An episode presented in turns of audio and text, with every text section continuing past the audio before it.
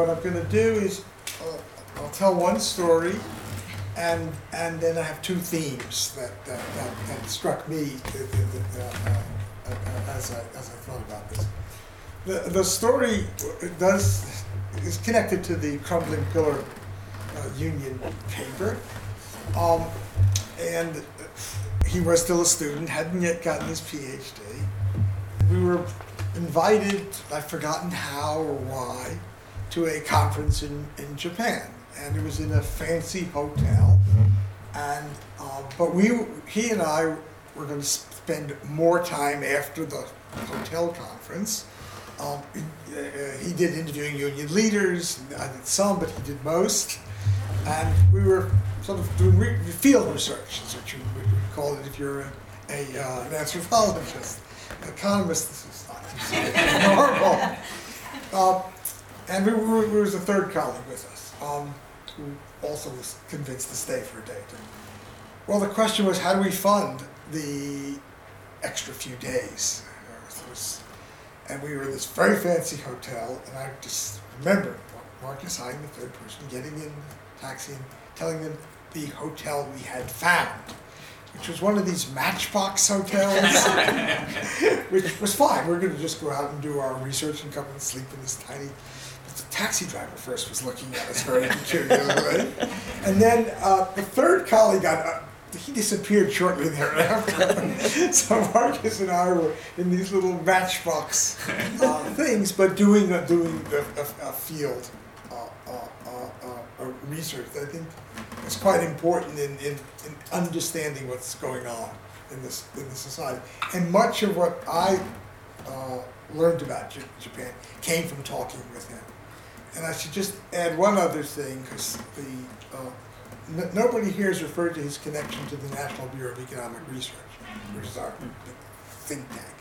And the fact is, many of his papers in economics were associated with NBER projects and the NBER has the interesting tradition of being more empirical than the bulk of the economics profession and more open to, even though it's economic research purely, but more open to other social science inputs uh, uh, uh, uh, uh coming, coming in.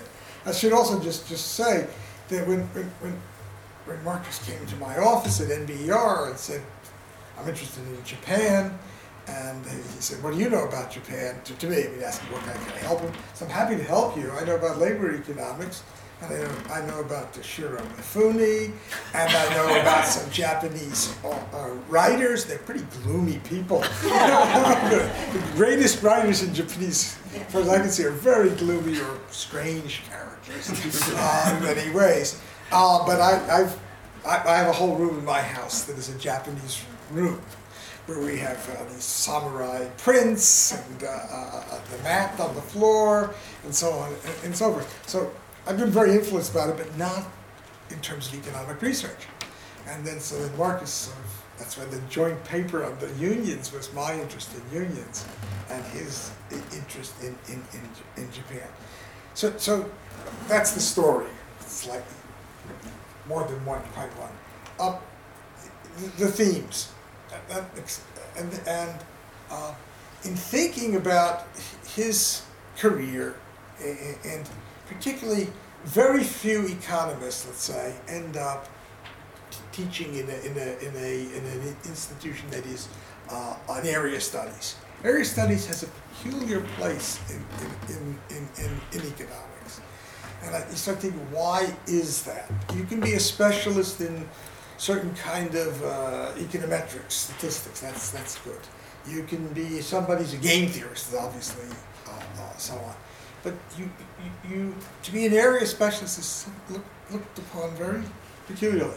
And I have two Chinese students of mine um, who are both very good young women. They both told me that when they got to their university where they're assistant professors, totally separately. So it's like said, we were told not to say we're Chinese specialists, even though the Chinese economy is one that one really want, would want to study at this point.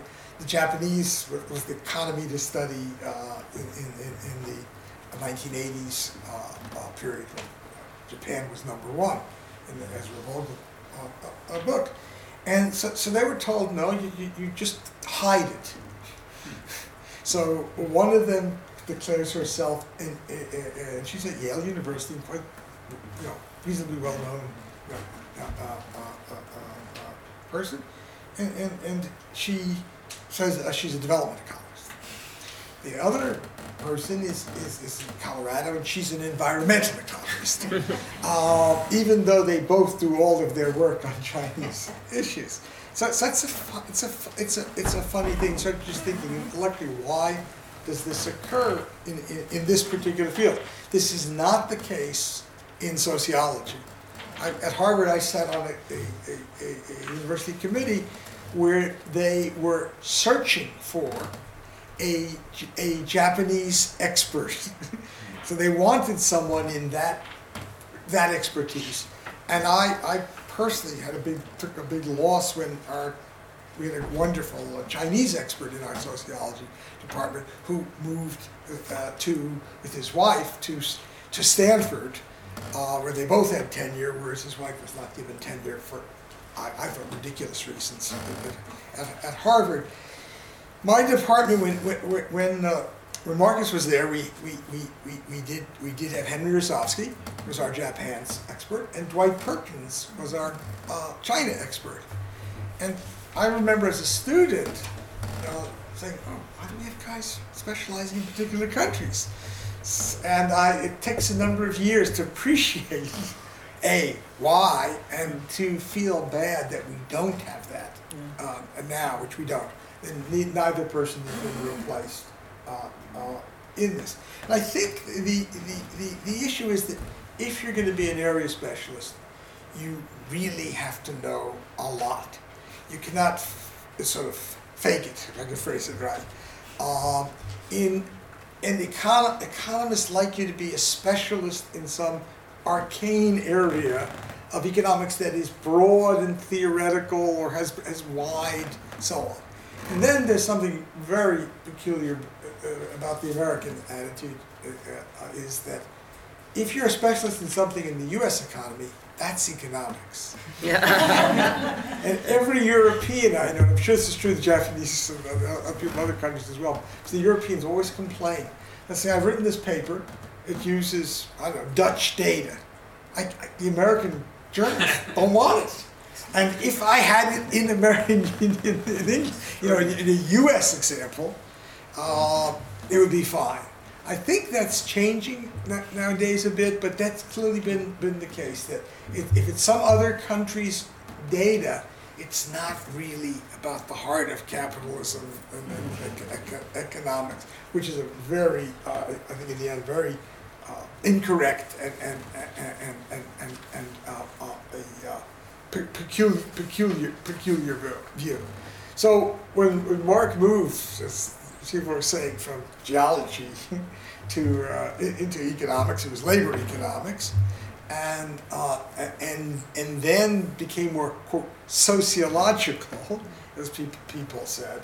And there was one paper he, he wrote that no one mentioned, which I think that on the networks with the Japanese students, which is sociological, and it's where the sociologists really did network theory which is probably the most important theoretical or conceptual, I don't know how to phrase it as, in social science, that's my view, and didn't come from the economists. Let's just be, be clear, it came from the sociology uh, uh, uh, uh folks. And for his, his work on, and that, that was one of the first looks at the importance of networks in where college graduates got jobs. And we know that's important not just in Japan, that's every place. Uh, these these these these these these uh, links and, and, and, so on. So there's a lot you can bring from the other fields into into uh, uh, uh our field. I think there's a bit of change in this, not so much in the economics departments, but in the business schools, where a lot more economists are being hired because the business schools they're more profitable than the economics departments are. And the people who are sitting in the business school classes and so on, they do not want that much abstract principles about the, the et cetera. But they, they got they want to know something about particular instances that they will face in their careers. You have to know something. I mean, I still sort of shudder when I talk to my business school friends, and they know a lot about a particular company. I think, well, you spend so much time studying a particular company because it has the, the, flavor of a case study where you don't generalize, and, and, and that's useful, but it's not useful in a broader social science uh, uh, uh, uh um, sense. Now, the, the, the, the, the, the, second uh, uh, theme is what do we learn from studying particular uh, special economies? You can think of the American one as being a special economy, too. But I'm sufficiently ingrained into the US way of thinking, I still think of, oh, isn't it interesting we're studying some other economy? But at least I'm open to that. We, have, we may learn some really uh, important. Uh, uh you know things uh, about this, and and so what are the, what are the kinds of things we, we, we can learn from them? I think the biggest issue, and it came up in your comparisons of the countries, uh, the happiness kinds of things, because you always start to think. I study a, particular economy or a particular society. What's the counterfactual? It was brought up in the earlier one of the earlier sessions about uh, what's your comparison group or what's your alternative. And we have, if there's any weakness in all of social science, it is uh, having trouble specifying the counterfactual. There's no trouble if you have a natural science experiment.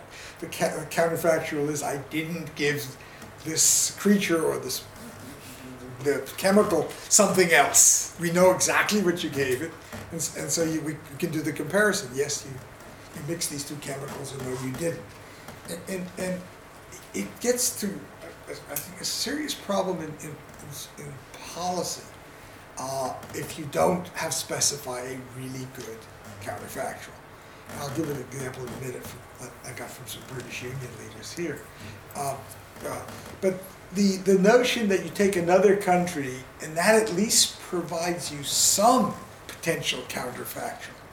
I mean, you could take, uh, in, the, in the Japanese case, you could say that's an aging society and then you could take a society that's got younger people and you you can then say, okay, there's an interesting kind of comparison what one, one, one can do.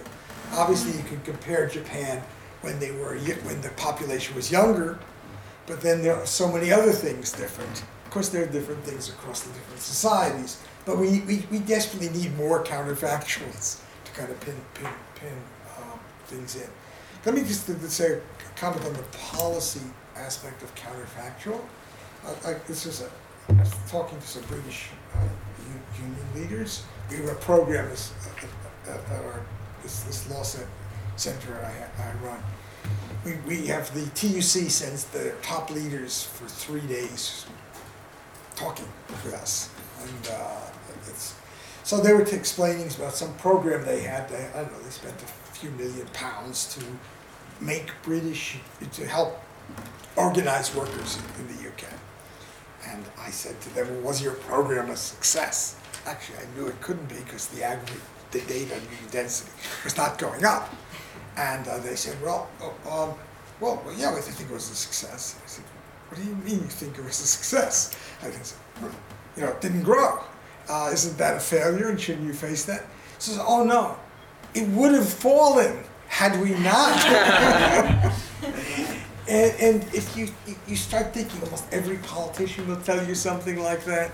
The, the IMF will be telling the Greeks that, oh my God, if you didn't put in our austerity program, it would have been worse.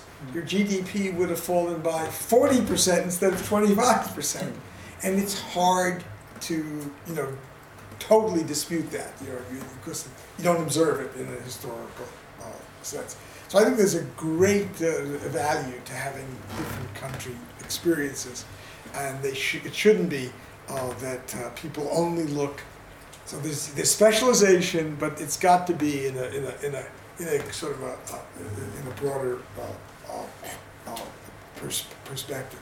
Now, now, what about the, the kinds of things that I think we've learned from the Japanese experience? Well, when Marcus was doing his work, and it's clear if you go back and look at some of his papers, this was the period when the Japanese labor uh, institutions were thought to be the reason Japan was doing so well. There was the enterprise unions, and that's what we, we, he and I studied the enterprise unions, which were declining pretty much at the same rate as the unions were declining in the U.S. and in most other countries. It's interesting, just a footnote, Canada is an exception. Canada's not had that among one of the advanced countries, but the unions have basically collapsed in Australia. They're been minimized in, in, in, in uh, New Zealand.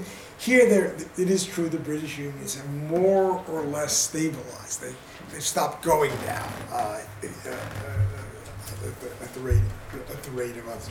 But here, Japan, with very different form of unionism, has the same general pattern. So that, that's where you begin to say maybe there's something going on in the, in the bulk of the capitalist system, if, may, if in all the countries uh, you, you see this falling. Then the, the, the, the, Japanese was the lifetime employment. And of course, we've later learned that lifetime employment meant lifetime employment for men, uh, and then for an increasingly small group of men. And what you see is, and there was, there was discussed earlier, the growth of the informal jobs and things are ways around uh, the, the, uh, this institution. Institution doesn't really get abolished, but you go uh, sort of substituting around in order to build in more flexibility. And that was one of the, that was what I think Marcus was working on for the extended period of time. Many of the papers are about how is the Japanese system moving gradually along different dimensions. I think he believed it should move more rapidly, um, but he never actually said that. He didn't give prescriptions of saying, I think it, that, was, my, that was my sense of talking uh, uh, with him. Then there's another aspect you learn from, I think, uh, studies of particular kinds. There's always something a, a, particular economy will do that is so distinct or unique that you say, oh my goodness. How, how, hey, you can say, how could they operate this way if, if you're, you're, from another, uh, uh, you know, another economy or, or, another another system, and then you really do get a much broad, bigger sense of what the social science aspects are. So Japan had, at one point was said to have, there was some debate over this, was this rising, uh, very steep uh, seniority age profile. That was and uh, very strong tenure for these senior people. But then, what happens to these people? Uh, as they get older and older, and you're on a rising profile, you can see, geez, the firm would be paying the most senior professors. Uh, yeah, you'd be bankrupt. so you can't, you can't do this. So, and it's very hard, of course, to be reducing pay, uh, etc. So, so you have a retirement system and you kick in your retirement system. And then what happens is the, the senior, quote, highly paid people leave big firms and they go either assigned or some fashion they end up back on the job market going to, to small, smaller firms. And one of the things I learned from, from, from Marcus was that the extraordinary extent to which Japanese mobility was from a high wage big firm to a lower wage, uh, smaller firm, and that's pretty unique. Um, and you get a real interesting sense of what happens with older people when, when they they, uh, they, they, they, they move they, they move along. I mean, another thing from the Japanese, because it was brought up the, uh, the, the the relatively small growth of inequality in Japan. There is still there is it is growing, and the the share of labor in the Japanese national income, like as in every, just about every other advanced country, has actually fallen uh, uh, uh, uh, uh quite a bit. And we have all these discussions of, uh, of, of the, the need for flexible labor market institutions, labor reforms, and so on. And I can see when you look across countries, the major thing that the more flexible systems have, which tends to be the Anglo-Saxon systems in, in most things, is we have more inequality.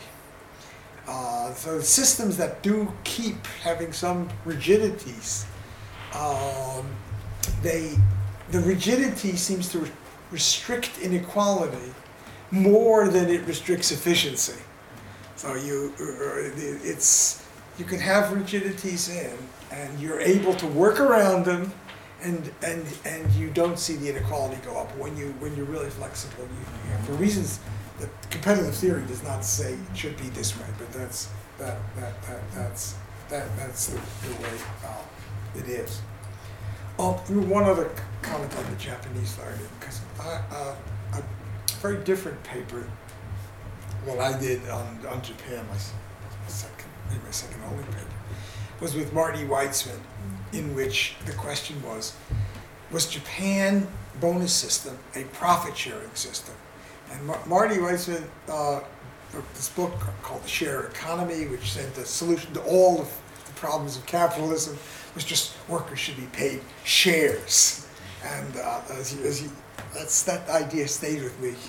you, uh, uh, uh, he was in a macro orientation, and my work on that's been very more, much more micro, or, oriented. So the question became, is Japan the the bonus system, does it work as a profit sharing guide?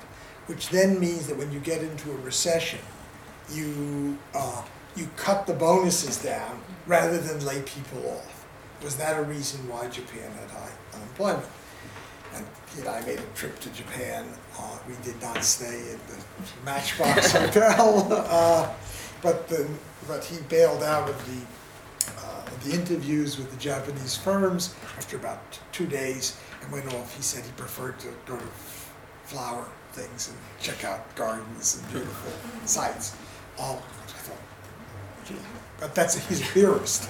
So the idea of, of interacting was, and, and, and, and our reading, our paper was that, oh, I don't know, I'll say, I forget the exact numbers, I haven't looked back, but I'll say, let's say 40% of the Japan's better employ, employment record than most other countries had to do with the profit sharing system, it, that the bonuses really were a flexible system. And um, he was very depressed by that because he was a theorist who thought it should be 100%. I was very happy. I said, this is a huge thing. There's almost nothing we get which explains 40%. Uh, uh, uh, uh, you know, one institution that could get you 40% better on your, your employment uh, uh, record. Um, I, I do have a list of other comments, but I want to stop because I think I the, the, the, the, the message of this about the area studies being uh, unique, uh, treated in economics or viewed, but the things you can in fact learn from studying other economies. Right? It's supposed to be anthropology, you just naturally study other things. It's just it's the way you're, you're how else are you going to understand your own idiosyncrasies if, if you don't study another one? Um, and hopefully that will that attitude will grow in, in economics. Um, it's tough to see it growing because it, it's, it's on the edges, I would say, more than it's in the main in, in the in the in the in the main uh, stream. But it is intellectually, I think, right, and so we got to stick with it. And and certainly Marcus's uh, whole life devoted to the Japan uh, and exemplifies this kind of approach. And uh, I learned today from people the widening of his views here uh, at, Nissan Oxford to, to where uh, he might have been called by some, so, who's he said sociologist. Uh, and uh, so if Dahrendorf had said that and had said it negatively, I would have just said networks, networks. And uh, obviously, we need multiple social sciences uh, to, to produce things. Thank you. Thank you.